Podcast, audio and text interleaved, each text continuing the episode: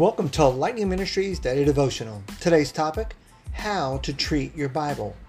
We're reading from Psalms chapter 1, verses 1 through 3, where it says, Oh, the joys of those who do not follow the advice of the wicked, or stand around with sinners, or join with the mockers, but they delight in the law of the Lord, meditating on it day and night.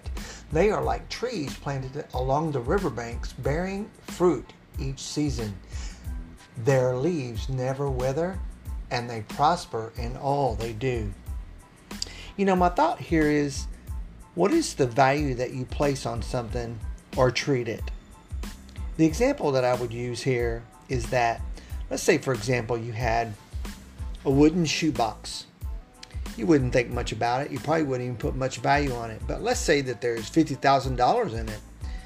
And my question would be you'd probably protect it, wouldn't you? But let's do this too.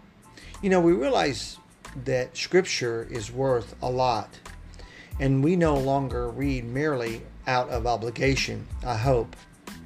But let me give you about six or seven things that God tells us about how to read His instruction manual before leaving Earth. Have you ever heard that? Bible, basic instructions before leaving Earth. That's cool.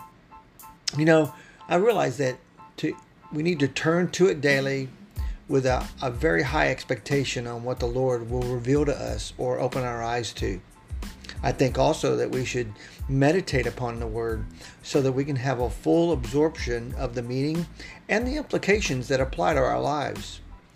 Third, I think studying the God's truth can give us a variety of ways to do this by and how to look at it. Now, using a concordance or maybe a search engine following a specific word through the Old Testament and the New Testament, that really gives us some guide. You know, love would be one of them, money would be one of them as an example. But, you know, the fourth one that I say here is that we have to believe what God says. We have to believe that the Bible is an inerrant word and is honestly giving us a truth so that we can live our lives. But you know, fifth part is that if we're not willing to obey, then we can't apply what we read to our lives in any situation. But the last one, the sixth one, and then I want to talk about number seven, is that we need to share what we learn. This will help us to encourage others while strengthening us and allowing us to sink into the lesson or that we're learning deep into our heart. The seventh one, the desire. You need a desire to want to know God's Word. It's not just a matter of studying it and meditating on it, but it's building the, the desire to want to have that relationship. We need to remember that the Bible is living truth that protects and guides. It pierces and it also encourages. And from it, we can learn how to be saved. When we grasp Scripture's value, our interaction with God's Word will prove its worth. My question to you is that what value do you place on God's Bible or the Word of God? I would hope that you would put it pretty high up on the shelf as far as the importance of it and being able to protect it.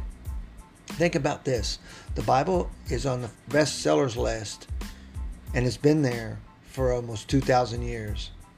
Hey, look, I want to thank you for listening today. I would ask you to, to give to this ministry either on a one time basis or on a monthly basis. That would be great. You can partner with us. You go to l-m-i.org and you can give there. And no matter what God leads you to do today, remember my question to you is how do you treat your Bible? I hope it is as precious to you as it is to me. Have a blessed day.